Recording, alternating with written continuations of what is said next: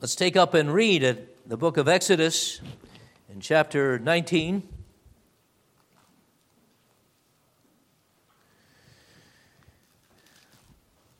Israel continues to be led by God through the wilderness, and here they stop at Exodus 19. As the record shows, they stop at the foot of Mount Sinai. Exodus 19, let's read the first nine verses. We'll be visiting this chapter for a few weeks here because it's so significant, the event of Israel at Sinai, which was a long event. Hear the word of God. In the third month after the children of Israel had gone out of the land of Egypt, on the same day they came to the wilderness of Sinai for they had departed from Rephidim, had come to the wilderness of Sinai, and camped in the wilderness. So Israel camped there before the mountain. And Moses went up to God, and the Lord called to him from the mountain, saying, Thus you shall say to the house of Jacob, and tell the children of Israel, You have seen what I did to the Egyptians, and how I bore you on eagle's wings and brought you to myself. Now, therefore, if you will indeed obey my voice and keep my covenant, then you shall be a special treasure to me above all people, for all the earth is mine. And you shall be to me a kingdom of priests and a holy nation.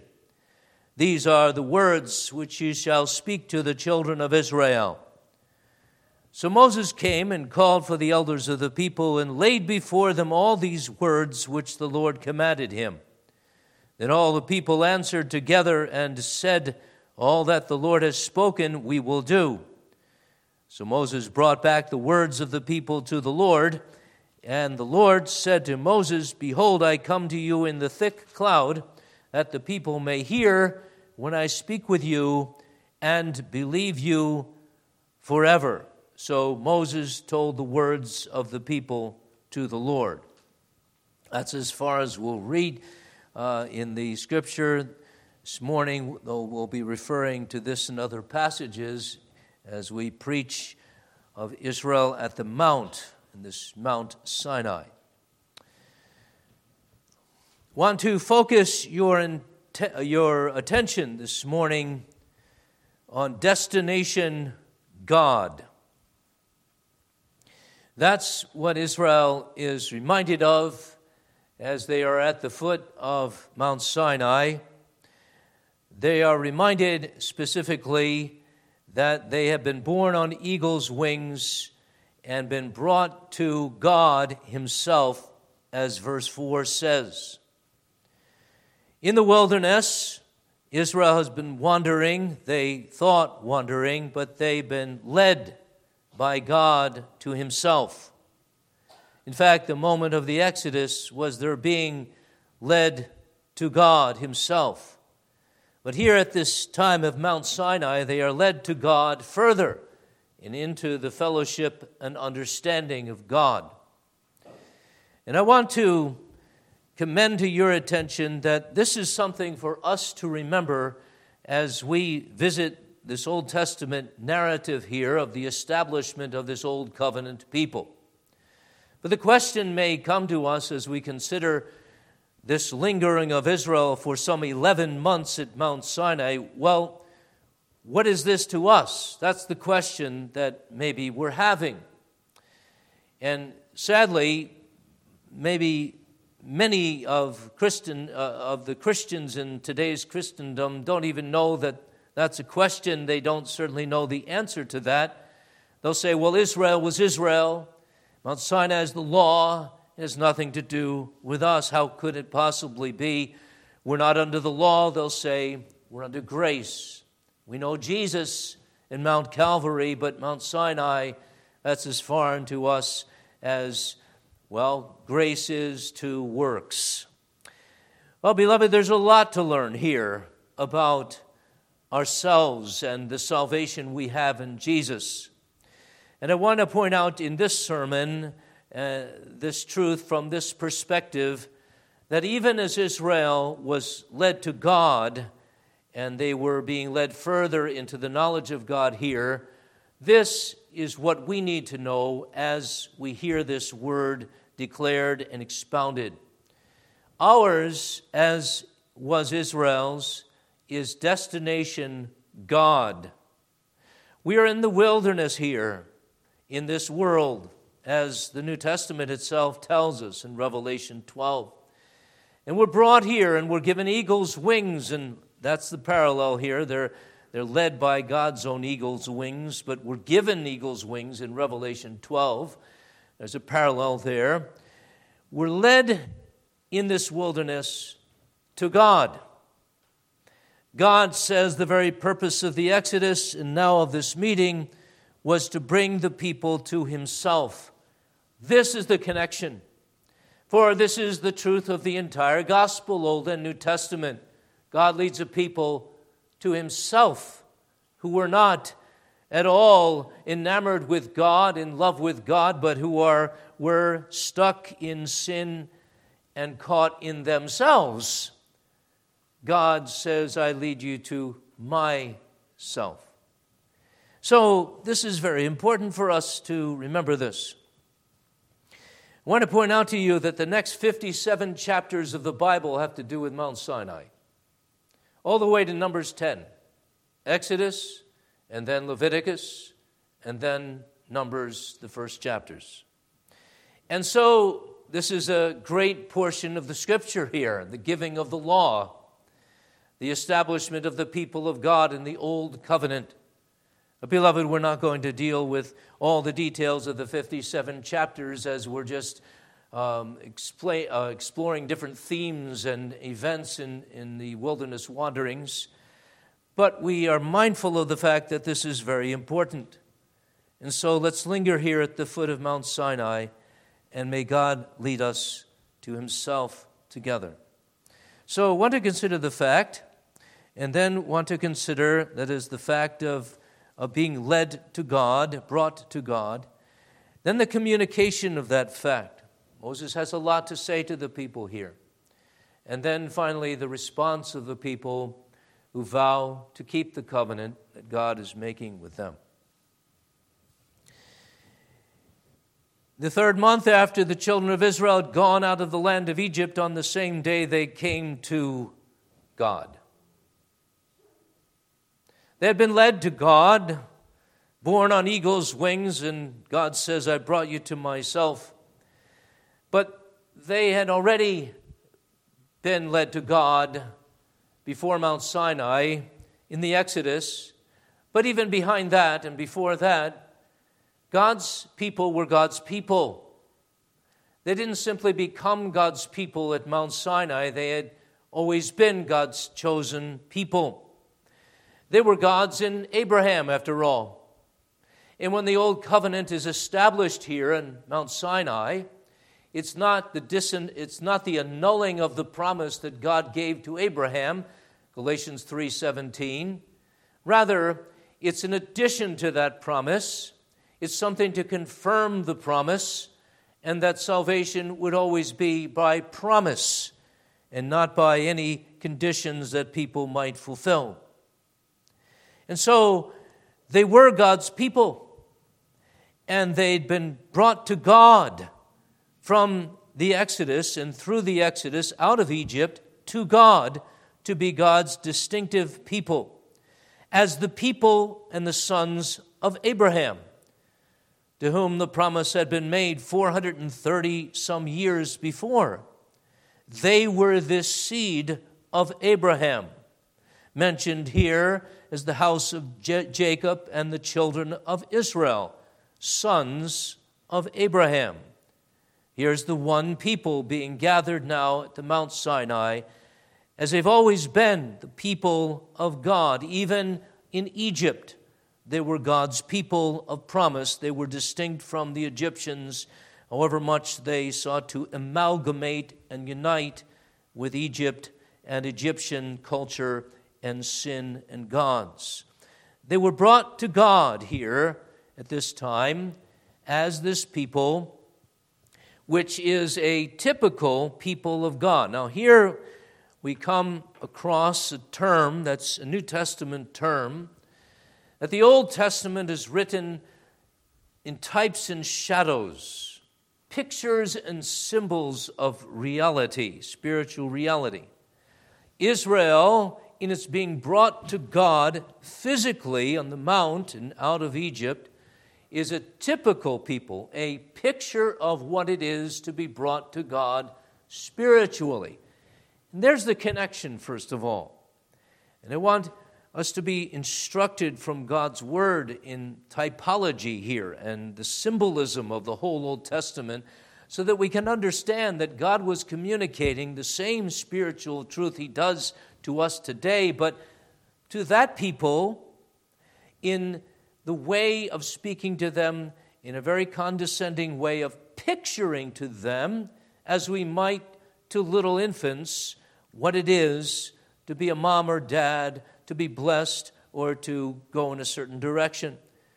God makes the people and they're physically being brought to Sinai and to hear God a picture of what it is that God does for all of us.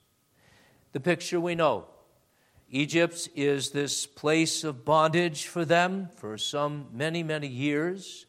That's a picture of our bondage in sin, as the New Testament brings out very clearly, and so the Old. It's a place of death and servitude, of uh, the god Pharaoh, who's a picture of the devil, the, the ultimate reprobate.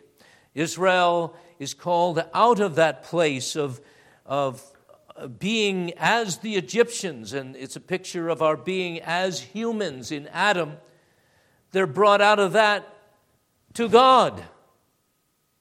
And this is something that we need to remember in our whole understanding of how to witness to people. This world is full of Americans, Egyptians, Babylonians. These are people who, if they are not converted, are still in Egypt and in the bondage of sin. They are still those who are part of this world that's fallen in Adam and they are exactly not brought to God. That is, they are kept at bay, at a distance by God Himself because God is holy. And if there's anything that Israel is going to know on this mount, God is holy. The mountains shake, the trumpet sounds, the people fear for their lives. They dare not approach the mountain lest they die. And that's the case God is holy and he will not dwell with sinners as they are in themselves. He does not behold iniquity, and he beholds iniquity except to punish it. And so he punishes the wicked, as we'll see tonight, every single day. There's not some reprieve here, you see, before the judgment day. Every day is judgment day, and the wrath of God abiding upon sinners who reject God and shake their fist, ignore God, and live their merry, unhappy lives. And so, Israel being brought to God, to God Himself, is brought to God by grace. And it's a picture of our being brought to God by grace. Interesting that Moses is told to tell the people what God did to the Egyptians and bore them on eagle's wings and brought them to himself, referring to the Exodus. They were out of that place of bondage and subservience to a devil. They had been brought to God, and but here, in their being now to Mount Sinai, we, we know that they're brought even closer to God. That's the way that, that God works. He brings us to Himself, and He continues to bring us to Himself as we grow in the knowledge of Him. So there's this work of the freeing from the guilt, we'd say justification, and then there's this sanctification that follows. And so we're put into the fellowship of God, and because now we know the righteousness of Christ and but then we're continually led to God. And here you have this picture of this people led out of the wilderness to God, and they're singing at the shore of the Red Sea. And, and the last 45 days or so, they've been led in the wilderness and cared for all this time, and they were being constantly led to God, the God who provides manna from heaven, water from a rock, the, provide who, the God who shows mercy in this because the people complain. They think they have a right to things. And they tempt God, try to test him to prove himself to conform himself to their image of what a God should be and how he should care for me and my needs and my conveniences. But they're brought to God then, and they've been brought to God in here in this old covenant. Oh, are they brought a long ways closer to God? Yes, they are. The old covenant, as we say, and as the Bible describes it, is God meeting with the people and establishing laws. Law, as we'll see, laws of moral, the, law, the moral righteousness that he requires. Exodus 20, we just read that.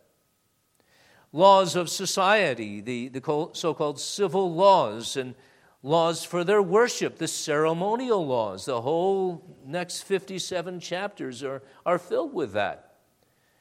And this was good for them because God gave it to them. And he wanted them to see, in, in light of the promise, that this was a great privilege to have these laws and these fur, further revelations, therefore, who God is in His holiness. And so they were led to see something of the great and in, in, impeccableness of God and of their own sin and of their need for a mediator. This is a beautiful thing, I say.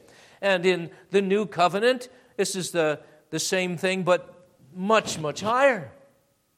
We are brought to God initially uh, in, in regeneration and then furthered along in sanctification, but in the New Testament fullness of time, this is all on a different plane. There's a new covenant that God has been established by the Spirit poured out, as we shall see. An intimacy of being brought to God as Israel could never have imagined.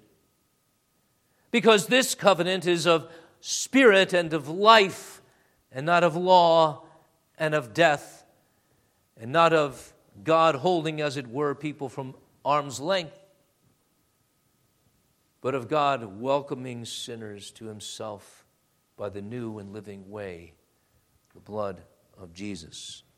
Now, that in a nutshell is nutshell. That in summary is what this whole incident is about. The people being brought to God are brought further to God now. And he reminds them of that, and we need to be reminded of that. So I'd apply that to you today and to me. Are you brought to God Himself, beloved, in life? It's a very important question. Are we brought to God Himself in all our wandering? We know we're being brought to God. See, it's, it's in the way of our knowing this that there's progress in faith. If we're not so concerned about meeting God, then we just are concerned about our appointments at 9 o'clock Monday morning or our work for the day or the phone call we have to make and the decision we have to make in, this life. Or if we're concerned more for sin, we're certainly not concerned to be brought to God because we know that would be not a good thing because God and, and my sin, they won't meet together.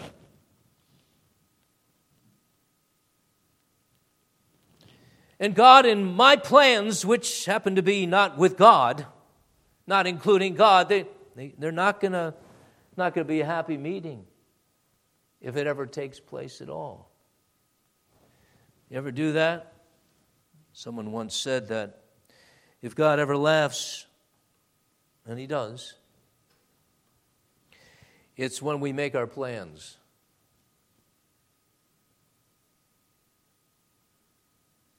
Because we don't include God. He says, No, this is my plan.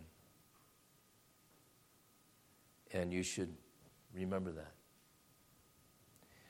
So it's a very important question that we're faced with here. We, we should, as we seek to apply this word to us in light of the whole of the gospel of the New Testament, that the gospel is all about or being called from one place without God or with many gods, Nile River gods, looks gods, wealth gods, popularity gods, to God, or we're not concerned about that.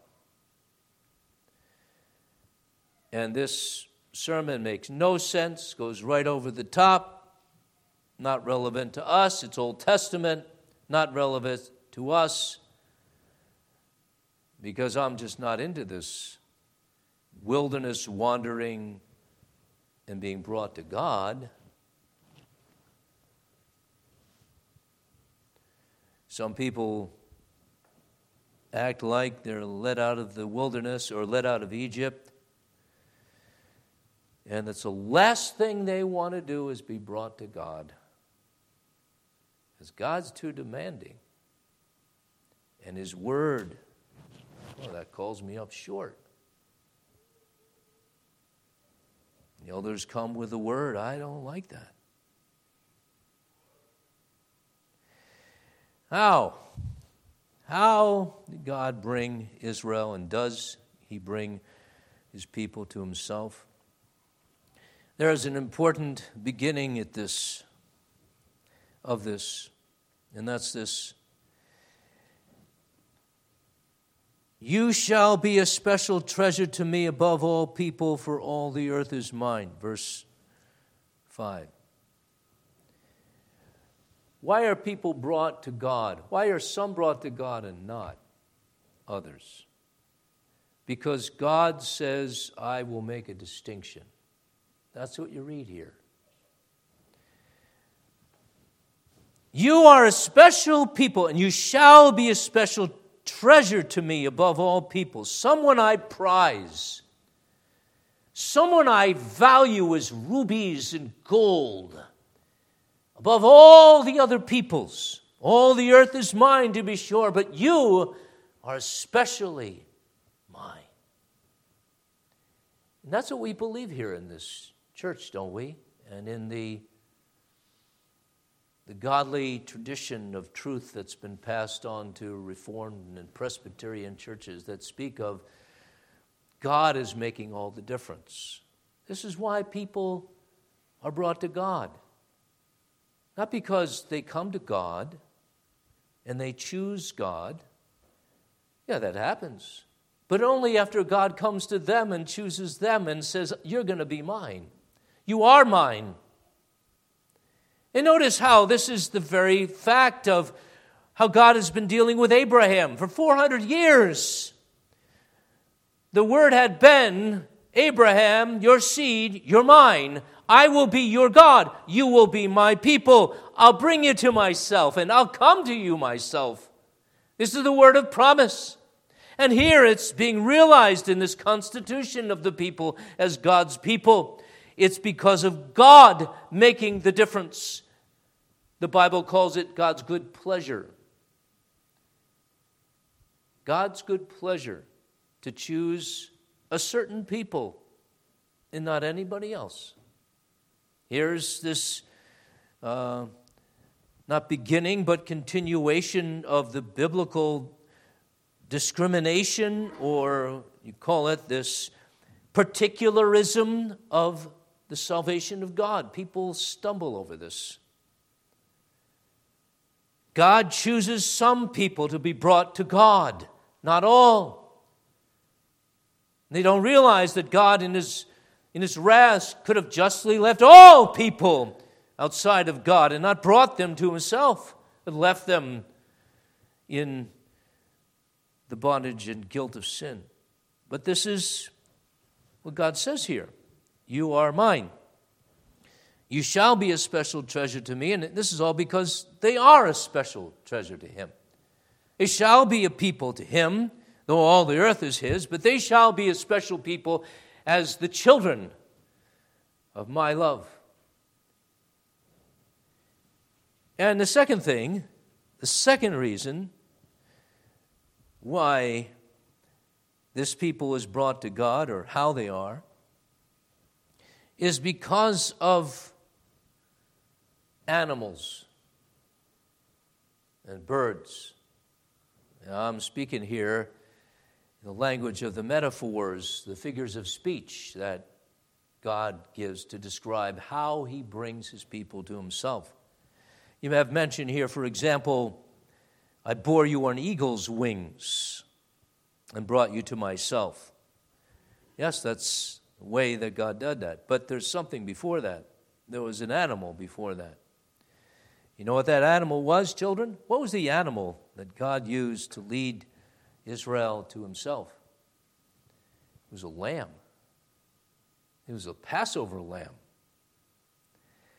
Some 45 days prior to this, there was a Passover lamb that was slain, and that blood of that Passover lamb was shed. And because that shed blood was upon the doorposts of the Israelites, they were saved, and the Egyptians were not because they didn't have that blood. And then there's, of course, this eagle's wings describing here the care of God. And eagles fly high above the earth and they're, they're above the fray, as it were. They swoop down and, and get their prey, but they're high above the earth. And it's said of eagles, though I'm not sure how accurate this is, that they have special care of their young. They even don't carry their young in their talons, but in their wings. Or perhaps a reference here in God's care and leadership of the Israelites as eagles are born, uh, they bear their young on wings, is a reference to the fact that when eagles, uh, eaglets, and drop off the mother or fall, the, the, the mother will capture, swoop down, and she will carry the falling ones to protection, to the nest, to ground. So there's a beautiful metaphor here. God carrying people on eagle's wings, you don't have to fear. And then there's that Lamb, of course, who's also the lion, and I'm referring here to what all these animals refer to, and birds, and that's Jesus. The only way people are brought to God is by the blood of Jesus and by the Spirit of Jesus. The only way they're brought to God Himself and not to some idol is by the revelation of the eternal and natural Son of God. That's Jesus Christ, who comes in the fullness of time, but who even here is in the word of the promise and in all of the typology of God being with the people. Jesus has been around ever of old God communicating and effecting his salvation through him. So that's our second point. We talked about the fact and now the communication of that. There's a word that Moses is to speak to the people, a lot of words. Note this in verse 3 Moses goes up to God, the Lord, Jehovah, the same God, by the way, he met at the burning bush a while ago at Mount Sinai, same place, Exodus chapter 3. Well, he goes up to him now into the mount, and uh, God says to him, You shall say this to the house of Jacob. You have something to tell them. Tell the children of Israel.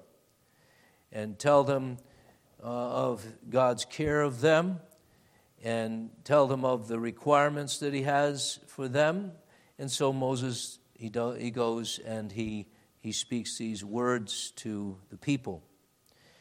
There's something very important here for us in these days, in these days when there's all kinds of ways that people communicate, the media, internet, iPhones, all this stuff, Facebook. Here's a word, God says through a mediator, Moses. Just like today, he uses elders and pastor. It's the word from heaven.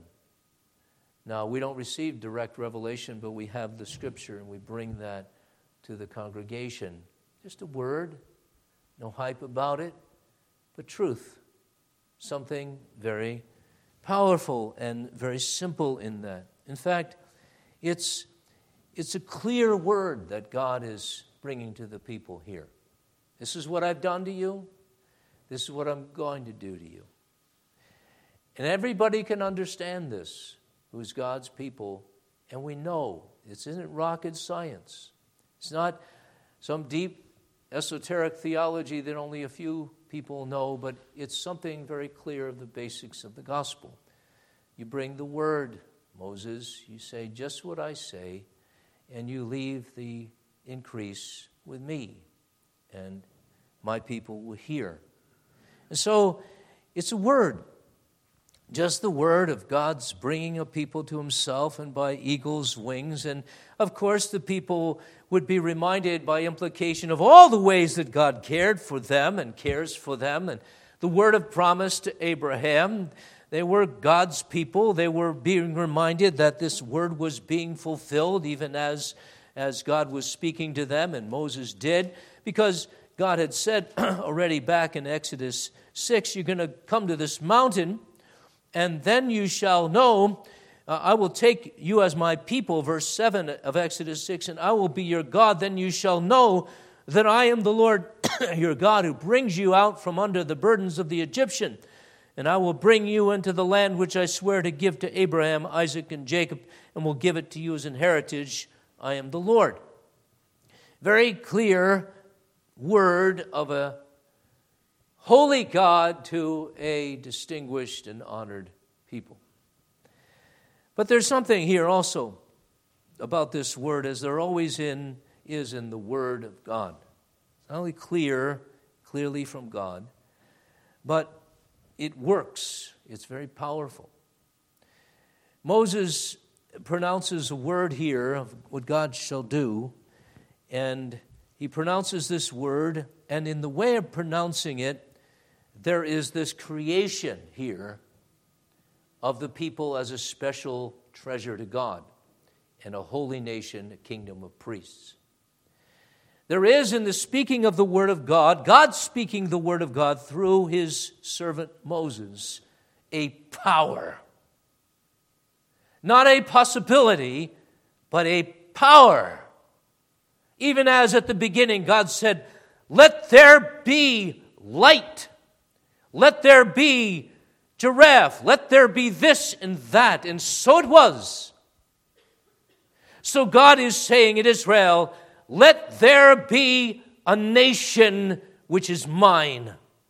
Let there be a people consecrated to me, ruling under me over all things of all the peoples of the world, of all the creation of the universe, let there be in this little spot, this terra firma here, on this mount from this day forward, a people which is known for its God,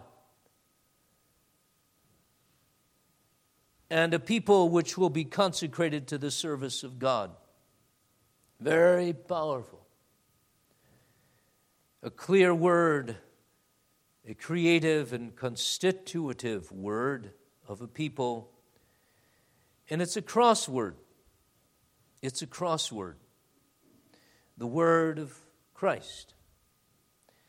Going way back to the first word that God said to fallen Adam and Eve I'm going to put enmity between you and the, and the woman, between your seed and my seed. That was the promise. And the word that he gave to Abraham, same word in Genesis 12 and following I'm going to be your God, you're going to be a blessing to the nations. Those who curse you, I will curse. Those who bless you, I will bless, and so on. And then, when God was saying to Israel, stirring up Moses to lead them, I'm going to lead this people out, it's the same word now being told. It's the word of the seed of the woman upon er, whom everything depends Jesus. Jesus. This is why, beloved, we can relate to this because God spoke the word, Jesus, and look what happens. You are a chosen generation, a royal priesthood, a holy nation, his own special people, that you may proclaim the praises of him who called you out of darkness into his marvelous light. Who once were not a people, but are now the people of God, who had not obtained mercy, but now have obtained mercy. You see, that's the word of the New Testament. And God speaking the word then and there to Israel that word of his promise in constituting the people a holy priesthood and a, and a kingdom of God, now has spoken the word in Jesus to a people that weren't a people, they weren't Jews. But nevertheless, they had from eternity been singled out of God. And now Jesus dies for them and takes them in and makes them his church. That's you. And that's me. And that's us, the apple of the eye of God.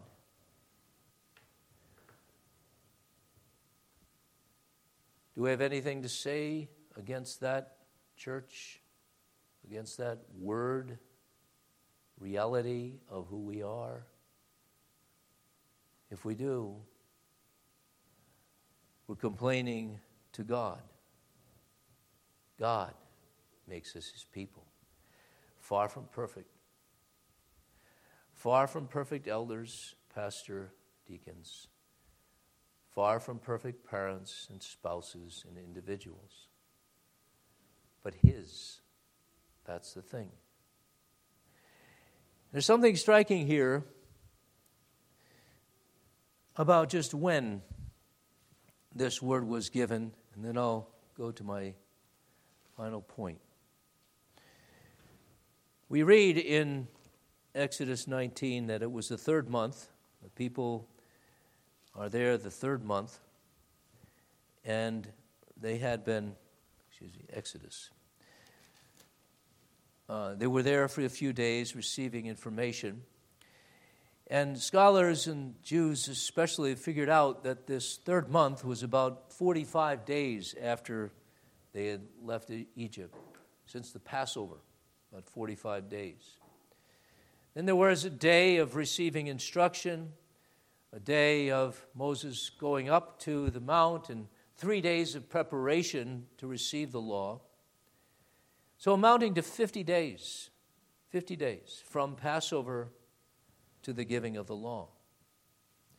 Now, what's striking about that is that would figure this time of the giving of the law at the Feast of Pentecost the Feast of Harvest. So, right here, and this seems to be the truth here, right here, here is the birth of an Old Testament church, prefiguring the birth of the New Testament church at Pentecost in Acts chapter 2 when Pentecost was fully come. When the Spirit is poured out and the people are brought to God, because God Himself brings themselves or Himself to them in Jesus and now in Jesus' Spirit. This is the significance of Sinai.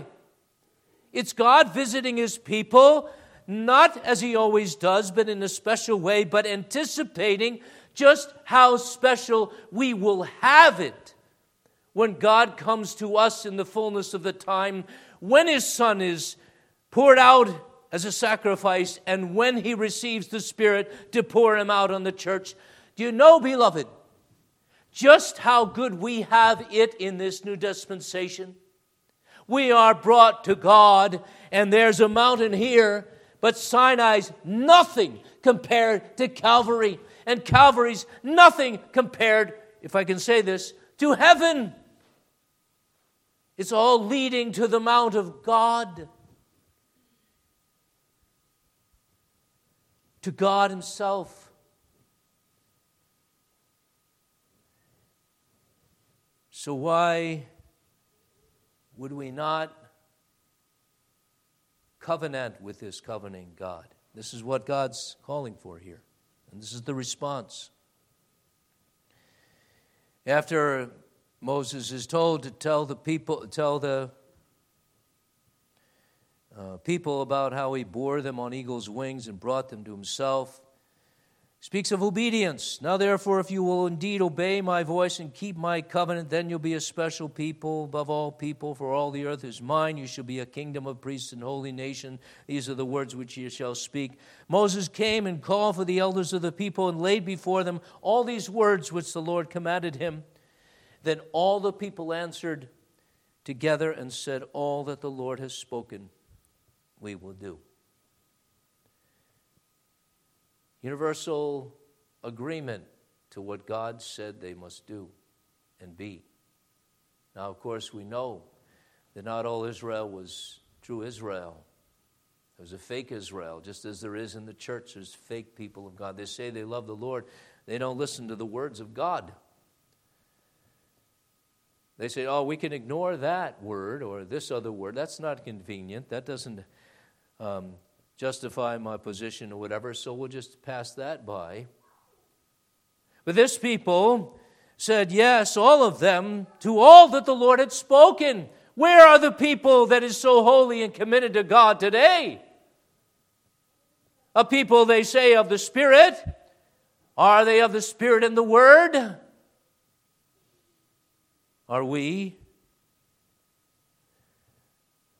In order to accentuate the importance of Moses, God at this time says, Behold, I come to you in the thick cloud. You see that there in verse 9?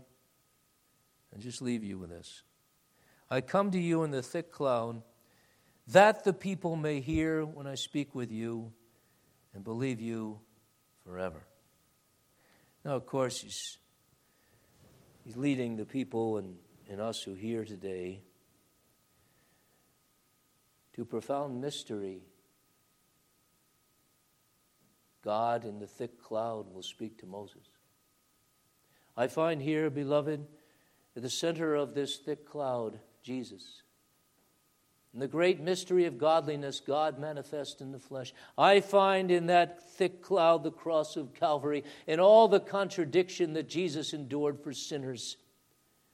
That's what it cost for God to bring, bring sinners to himself.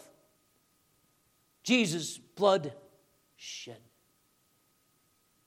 That's the only way we go to heaven. That's the only way we can be a powerful, united witness all together of what matters most in our lives God, His truth, not my truth, not yours, His truth. And that's what keeps us together and causes us to grow together. And it's all so that we may listen to Jesus forever.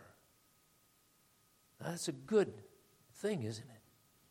Hear God speak through Jesus forever. Beginning now. Amen.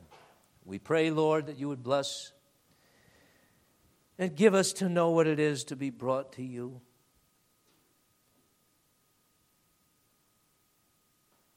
We're saved to be holy. We're saved to be happy. We're saved to be brought to you. And it's not necessarily with everything we wanted to take with us to be brought to you. Or every one we wanted to take with us for a long life together. You are the God who brings us to you your way. And Lord, that's a good way. You've revealed this through Moses and that picture of Jesus that he is, we, we love. And we pray, Father, to abide as kingdom of priests consecrated to you always hearing the word and resolving to do it. Amen.